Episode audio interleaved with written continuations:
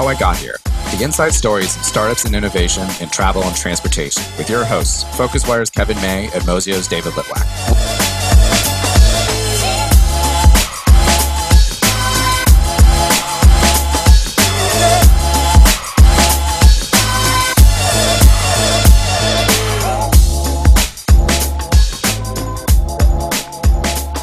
Everyone, welcome to How I Got Here, Mozio and Focus FocusWire's weekly podcast about innovation in travel and transportation.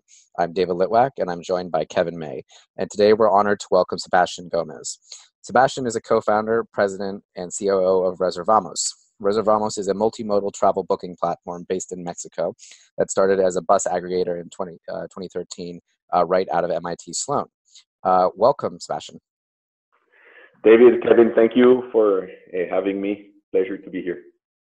So we like to start every one of these interviews off with the same question, which is for you to tell us in a few minutes, uh, you know, the summary of how you got here. Great. Um, so, so to, to put it in context, um, first of all, I'm I I'm from Colombia. Um, I've been living abroad um, from Colombia like over 16 years. Um, moved to the U.S. initially to do my undergrad and and uh, worked a bit in New York. Then to do my MBA in, in, at MIT in Boston. And while I was in, at, at MIT, um, I met Andres, my co-founder, and uh, really it was a bit about of luck that we ended up in the in the travel space. Um, I think because of of uh, of all the ecosystem of innovation in the university, we started participating in, in what was the MIT 100K competition. And um, by that time, we we had been living in the US for a period of time and we said, look, let's look at opportunities for building a business in Latin America. And uh, um, and so we initially started looking into the travel space because if if you would look at all of the commerce dollars that that uh, were sold in Latin America at that point in time, that was around 2011, 2012. Uh, 50% of it was related to travel business, and mainly it was uh, airlines and hotels. But to our surprise, um, ground transportation was not digital at all. And so we we started investigating the market, the industry, um, and came across a Redbus, which is uh, one of the bus leading players uh, worldwide, based in India. And uh, and it really served as inspiration for us. And so, um, fast forward, we we launched the company um, right after finishing our MBA in, in 2013. And uh, today, like we have both a B2C business, which is Reservamos.mx, and a B2B business where we provide enterprise software to um, mainly bus uh, companies in, in, in, in the region in Mexico and, and expanding to Latin America. Very cool. So Sebastian and I have known each other for several years, and I feel like every time we meet up, often at a Phocuswright conference or so, um, you have interesting stories about uh, your supply problems uh, in a country where there's huge uh, monopolies uh, with uh, you know the various bus companies. So, you know, do you think you could chat a little bit more about how you know? Tell us more about the ups and downs from how you ended up from B to C to B to B, and the uh, you know the issues that you came uh, came in, in contact with with these bus companies? Yeah, so, so to give you some context, um, it, like we we we launched initially as as a B2C play, where um, what we really identified is that less than five percent of of all, all the bus bookings in, in in Latin America were online, and the, pretty much the the user experience uh, we saw it, it had to be very similar to, to booking an airline ticket. And by that time, when we were like thinking of the business model, um, I like I spent 10 years in the U.S. and out of those six years, um, I was a student, so I, I really traveled by bus very frequently. And I remember that I would go into into any of the portals of of Megabus or BoltBus, and uh, I would purchase my ticket and I would receive a, an SMS. Um, and with that SMS, I would I would I was able to board. And so um, when I, when I moved to uh, to Mexico uh, in 2012 to, to do an internship, I was here with Andres. um, for leisure one week, and we took a bus to go from Mexico City to, to San Miguel de Allende, which is one of the most touristy destinations here, and it's mainly accessible through road. Um, the experience was really offline. Uh, getting getting information of schedules was almost impossible. Booking was almost impossible, and uh, and really that was one of the sources of, of inspiration of building this business because immediately we realized that bus passengers were three times the number of passengers um, in Latin America. Just to put it in perspective, I think many people in Latin America don't know, but we, we estimate there's almost like, and in general, like 720 million bus passengers per year compared to 265 million airline passengers per year in Latin America. And so when when we started with that B2C play, um, we started having conversations with with the the most important bus carriers in Mexico, which is the country that we launched. Um, at that time, most of those companies did not have an online strategy. Um, and when I say not an online strategy, they didn't even have um, web services and able like to be able to connect with us and be able to distribute uh, through through our, our portal. So so it was a pretty interesting and, and difficult conversations, but um, we were able to sign um, a few of, of, of, the players and, and when I mean a few, like we were able to get probably like good coverage in, in top routes such as Mexico City to Guadalajara um, to be able to start testing the, the, the business model. And um, in, in that year, in 2014, um, I remember we were growing really fast, like 90% month over month. And uh, the reality of, of, this, why was it, it was happening, is we had a really good user interface, we had good technology, and uh, people were ready to buy tickets, bus tickets online, but um, bus companies had not offered that service before. Um, and so this was a huge surprise for a lot of the carriers that we were working with. Um, and many of their commercial teams were extremely happy. Um, but then in 2015, we started to get some mixed signals from, from the bus carriers that we were working with because we were getting signals that a lot of the owners of these companies were not really happy with the growth that we were having. And, and the reality was that we were hitting directly their P&L because we were charging a commission for distribution. And uh, since these companies relied like heavily on, on their own distribution channel for sales, um, they ultimately decided by the end of 2015 to cut um, all of our commercial contracts with us and with our competitors. And so this was a, a really aha moment because we lost almost 80% of our supply. And uh, and uh, and it became a, a really um, it, it, was kind of a uh, one of those experiences where you learn a bunch. Um, but uh, we had to we had to renegotiate uh, heavily with with all these carriers in in in a very short amount of time Sebastian, it's Kevin here. Welcome to How I Got Here. Thanks ever so much. Um, it's it's interesting that you encountered those those problems within a within a fairly short space of time. When you were thinking about creating the business, you know, 2013, mm-hmm. 2014, did you anticipate at all that you would face those kind of problems with uh, the supply end? And if you did, had you already kind of mitigated for that, or was it all very much a surprise how much kind of kickback you got? You know, like I think um, at at that point in time, um, we we did not understand that it, the industry like thoroughly enough, um, and uh, and why? It's because we we did um, in our market research we identified over 120 bus companies in in Mexico um, but amongst those, like there were controlled by um, uh, many of them were controlled by the same group of investors, and um, and so we had commercial contracts with with each of them, um, but but we didn't anticipate that this was going to happen um, all at once, and uh, and uh, as as we started to learn about the industry, we did see that there was more concentration in terms of supply than than than what we had expected uh, initially. And so once we identified that, um, like we we could foresee that in the future there would be some commission contraction, um, and that's really ultimately what happened.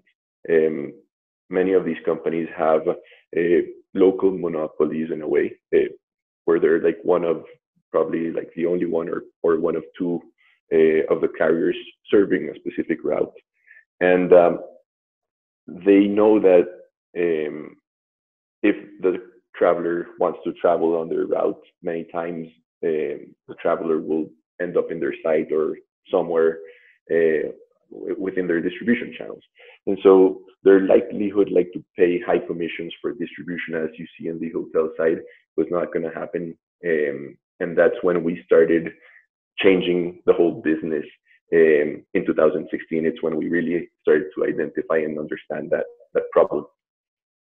So it's interesting. I mean, we're we're we're moving forward quite quickly. I'm I'm, I'm kind of curious. Back at the formation stage, there's yourself and there's Adrian and Andres. I mean, how did you decide as three founders that you would, you know, um, uh, dividing up the responsibilities within the business? Were those things that came very naturally, given that you didn't know what you were perhaps going to be getting into, whether it's from an industry perspective or just the way the economics of it were going to evolve? How did you how did you decide on the roles?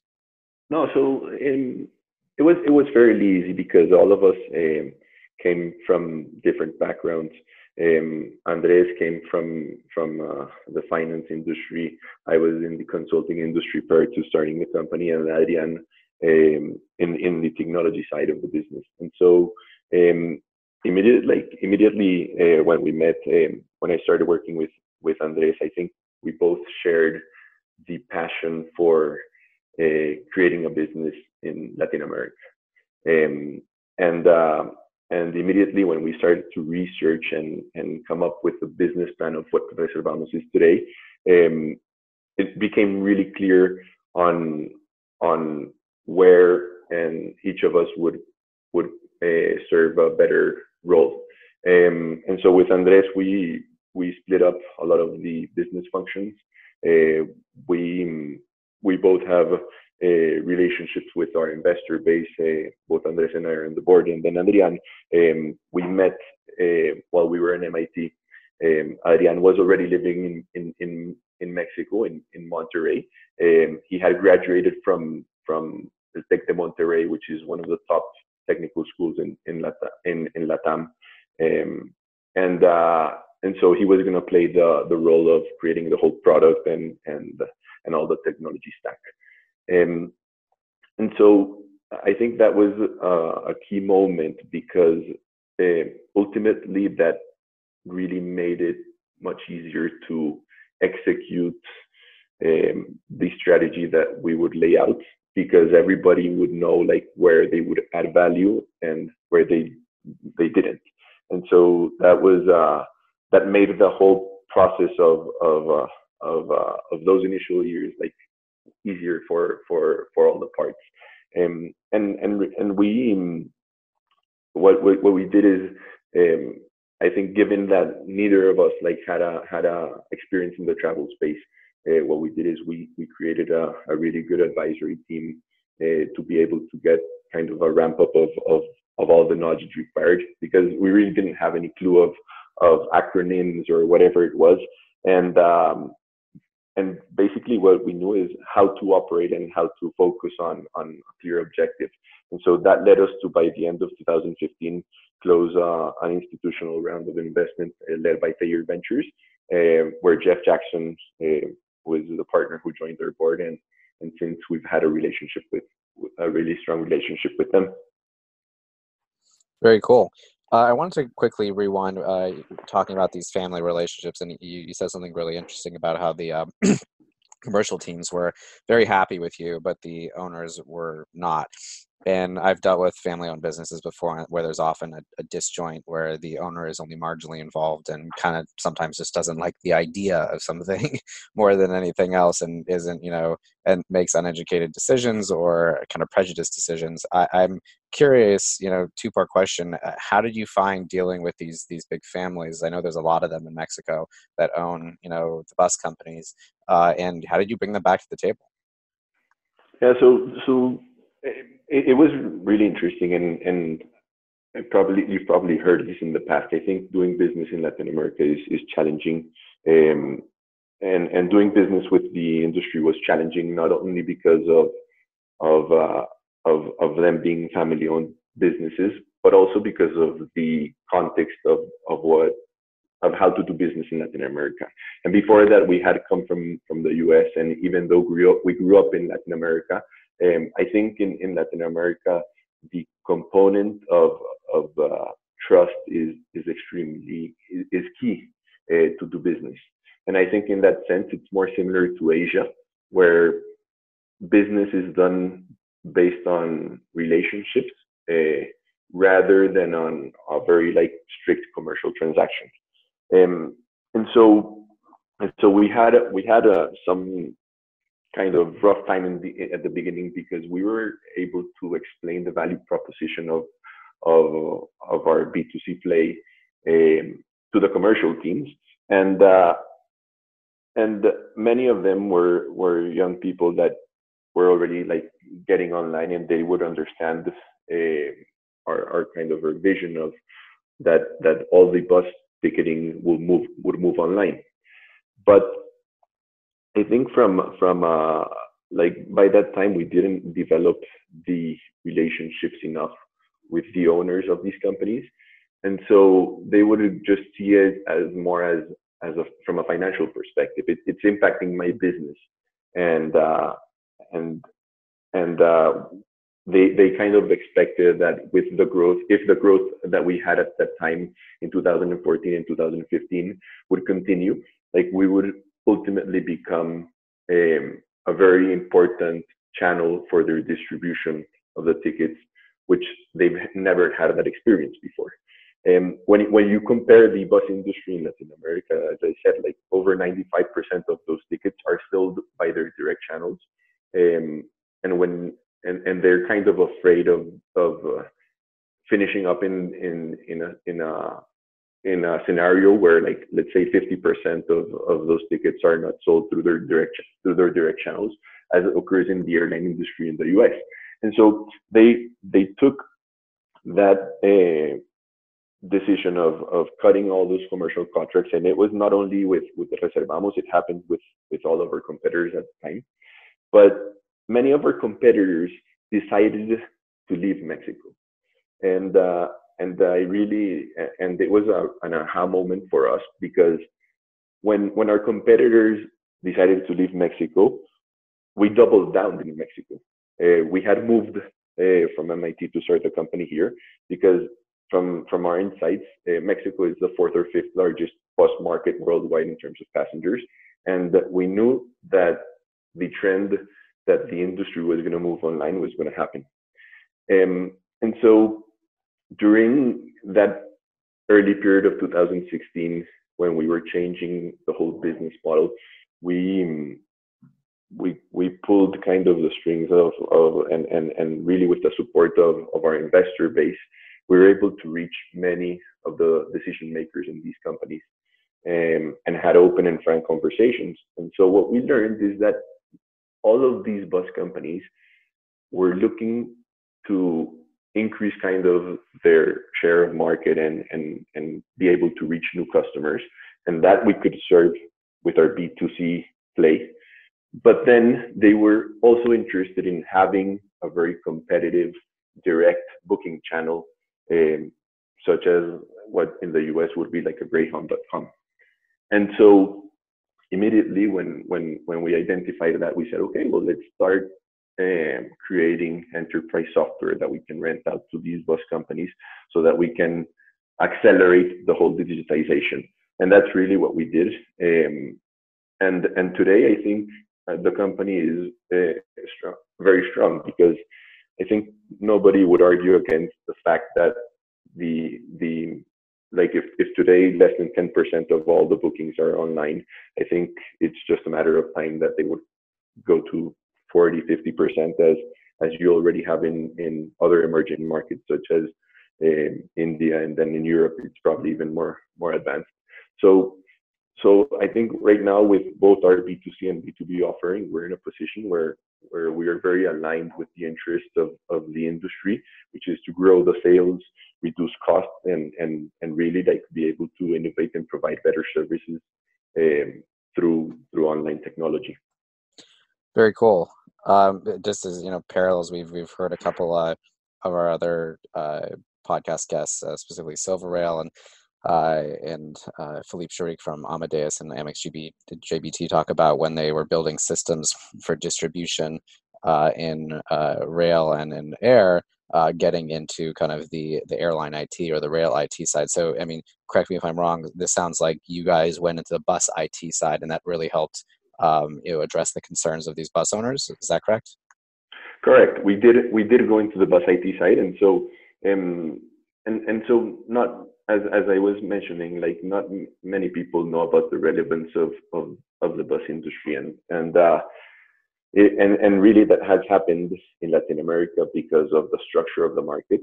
Um, so in, in Latin America, air traffic penetration is is really low. In Mexico, it's one of the lowest worldwide. So um, air traffic penetration, for example, flights in terms of flights per capita in Mexico, it's only like 0.7.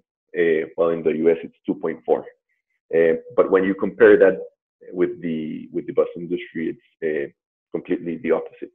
Um, Mexico and, and Latam has relied on bus transportation um, to get almost to any destination, whether it's a city, a town, a port, um, and there's also no rail as well. So, so I think we are we have like the decision that we have made as a company is to double down on the industry and not only have that B2C play where we get, we we provide uh, a, an excellent like distribution channel like to our bus partners, but we also provide all the bus IT side so that these companies can also migrate and, and do this transition into the online space faster and in a more organized way.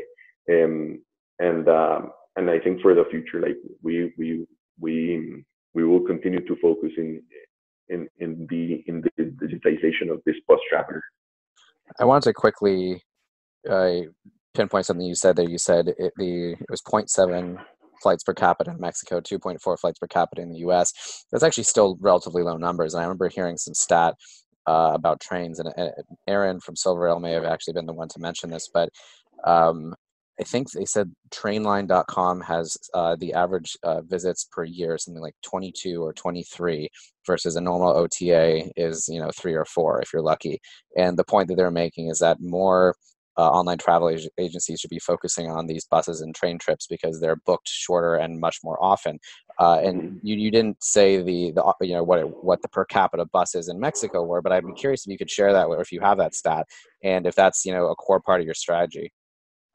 Yeah, so um, we, we estimate that in, in Mexico, the per capita um, on the bus side is almost like 1.75 um, um, bus trips per, per person per year.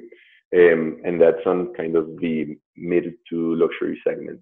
If you if you include like all the suburban side, like it's way even higher.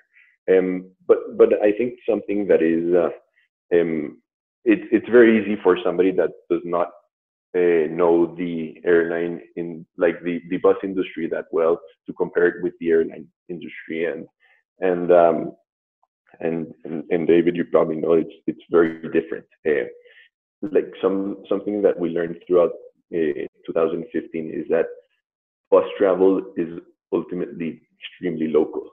Um, and so people um, rely on on on on on bus companies that serve like certain regions of the country to to do those routes. And and if one company like serves like the north part of the re- like of the country it doesn't necessarily serve the southern part of, of, of mexico for example um, and so what what we're seeing um, kind of with the business model that we currently have of both B2C and B2B is that on the B2C side, we are attracting more of a leisure type of consumer, which is less frequent, um, which comes to Reservamos and spends more time. Um, it relies a lot on, on the reviews, on the additional information of like the transparency that you can give that traveler. But then on, on the white labels and on the B2B side, the customer is behaves very differently. It's a customer that just wants speed in in the transaction and something that is very efficient, something that um, is very intuitive, and because because it's very likely that that person that goes to to our white label sites um, does the same route over and over and over again. Um, and so, to your point in terms of of recurrence, yes, it is a fact.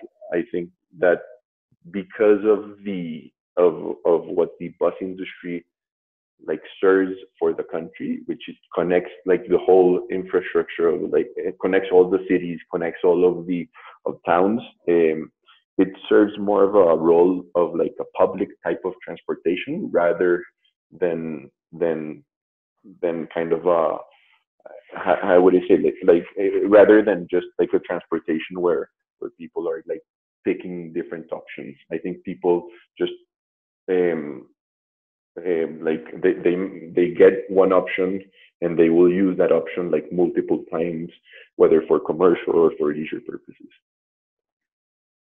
And t- tell me, Sebastian, it's uh, it's Kevin here again. I mean, you, you went through a lot of um, problems, or maybe problems isn't the right word, but you know, you, you learned a lot along the way. As the years have gone on and you've had uh, presumably competitors come along, do you think they learned a lot from you and um, decided to do things in a different way, or have other brands faced similar issues in the same way that you did? Yeah, I think uh, I think for sure. Like back in in when we were starting our business in in 2013 2014 many people were looking at the at the bus space because amongst all of the a travel kind of categories, bus was one of those big ones that have not gone online. And so um, you had like many of those of our competitors started at the same time. Uh, you had like BusBud in Canada, you had uh, Wanderu in, in the US, and and many more also in Latin America. And I think we have all gone through a process of of understanding the needs of the industry better and uh, like some of our competitors have have have stuck to to a B2C play, um, and uh, I think there's another set of competitors which have also um, started to provide both B2C and B2B technology. And uh, right now, um, we are confident of our strategy because uh, because as I said, I think it, it is really aligned to the interest of our customers, where they um, are looking to via technology, like to to be able to provide better services to their current customer base. But not only that, they also see that because of the bus customer coming online, it also opens a huge possibility of providing additional services. Uh, whether it could be like travel services such as hotels or financing opportunities. And that's really where the bus customer is so different to the airline customer. Um, yeah. So we run, for example, tons of surveys uh, with with our with our customers, like um, on a regular basis.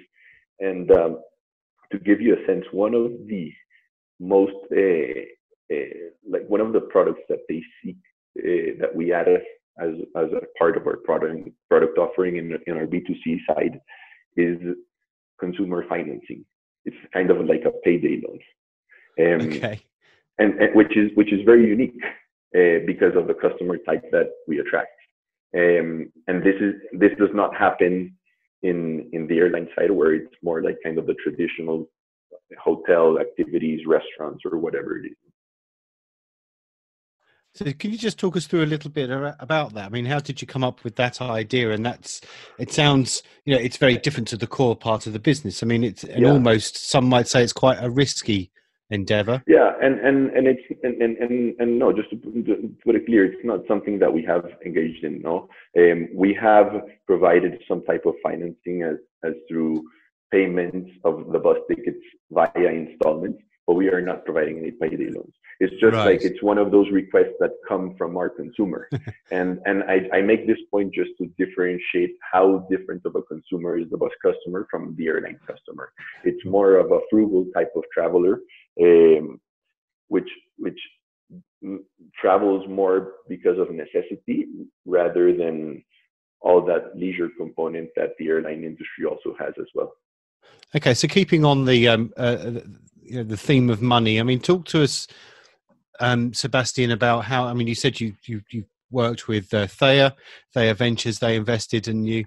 I mean, is it the type of business that has needed a lot of capital at all? I mean, you haven't raised a lot of money, so talk us through about how you've thought about uh, raising capital and where how you were going to use it, and whether that's something that you know we talked to a lot of brands and they've raised lots of money and continue to raise lots of money. Talk us through your economy your investment strategy if you can. Yeah.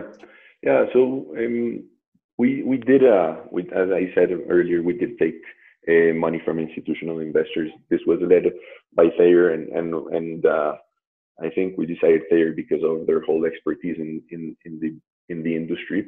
Um, and they have really been a, a, very strong partner. And aside from thayer we also have um, a few funds from Mexico, which also have been extremely helpful.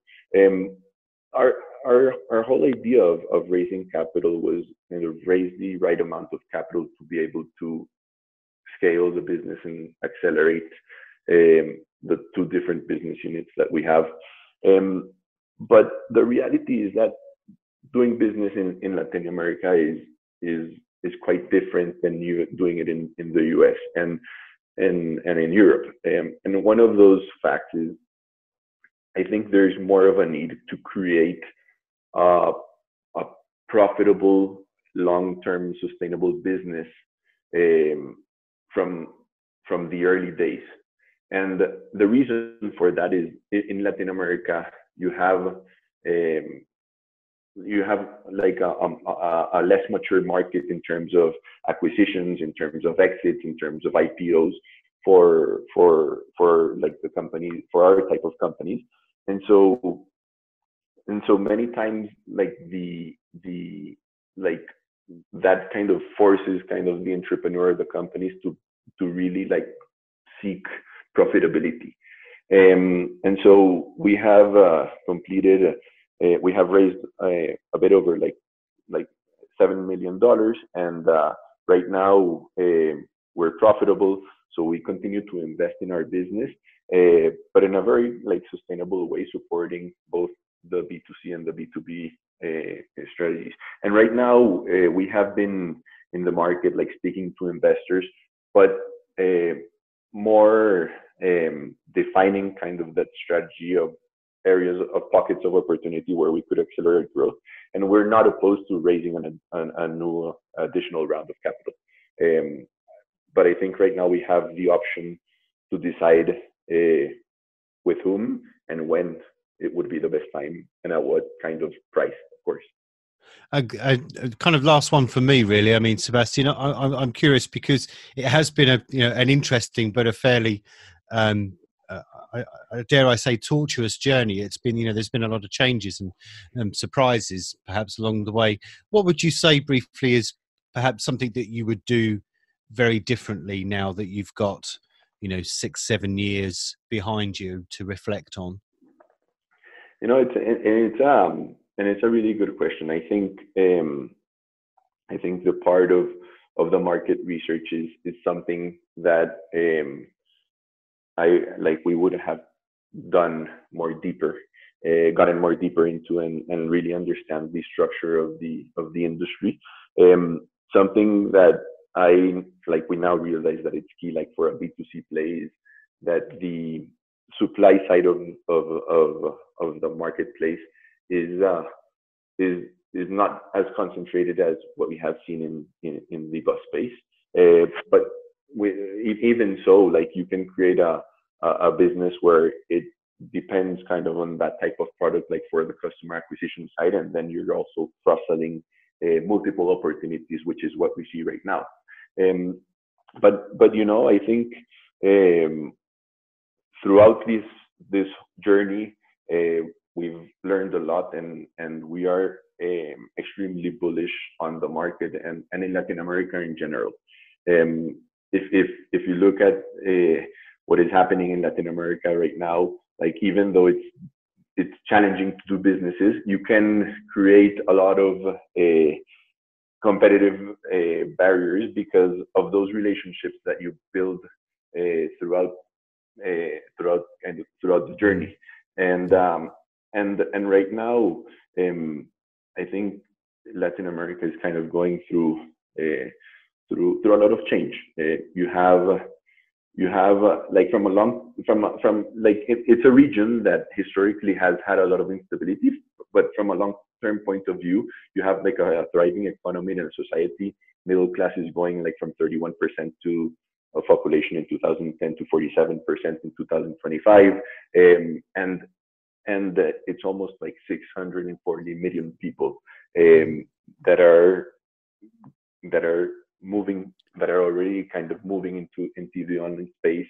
Um, in in the case of Mexico, like 60% of the population is banked, and really, I think the winds of like the macroeconomic trends are behind the sails of what we are building uh, to be able to capture a lot of value in in the digitalization of, of this middle class customer which really travels by bus um, yeah. and so we are we're very like bullish on on on on the strategy. Thank you. Very cool. I had a, I had one that might be uh slightly off topic i guess but i'm going to ask anyways. Um there's been an interesting surge of super apps in latin america and asia. Um, you know wechat in asia was the first one several years ago but um, I, I, keep on seeing every rideshare app is trying to be a super app. And um, mm-hmm. what's interesting is that you just talked about LATAM being, you know, uh, moving from being a little more developing economy to having more, a lot more middle class over you know the last 10 years of the next five. Um, it's interesting that this trend of kind of uh, one or two or three sites and apps doing everything is has happened in these kind of developing economies. When when there's uh, when it seems like certain brands are able to kind of bring everyone line and capture a lot of value.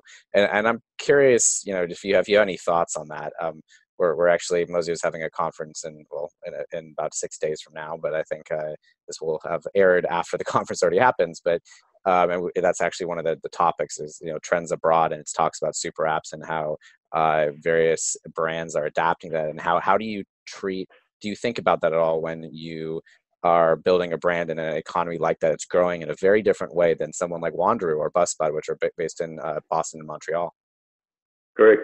And and i think the the trend of the of the super app is is something that we're monitoring very closely. I think there's uh, multiple multiple cases in in asia um, that that people are kind of uh, tracing. And uh, in in uh, in Latin America, you have already players like Rappi uh, that are following this whole strategy.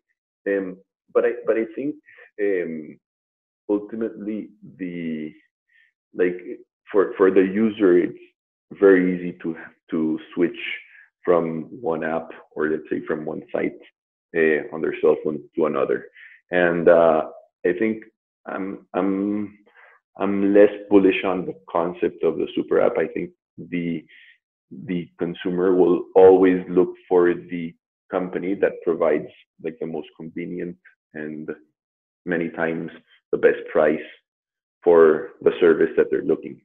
Um, and so, you know, it's something that that uh, that time will tell. Uh, but but I think we're we're we are we're kind of monitoring the space and and like the, the main benefit that a super app will have is kind of the recurrence that that all of us in the travel space don't have um, but uh, but yeah i think it's too early to to kind of say who like how how that whole market will will end up what yeah very cool well i think that's that's all from us uh, sebastian thank you very much for for joining us Thank you. Thank you, David, and, and thank you, Kevin. Thanks a lot. It's a pleasure. Yeah, just to wrap up, this has been How I Got Here, uh, Mozio and PhocusWire's weekly podcast about innovators in travel and transportation. And uh, thanks again, Sebastian. Thank you. Bye. Thanks for listening to How I Got Here podcast. We'll be back next week with more insight stories behind startups and innovation in travel and transportation. Check mozio.com slash move for a complete write-up of the highlights of every podcast with translations into five languages. And get your daily dose of news on the digital travel economy by subscribing to the newsletter at phocuswire.com. See you next week.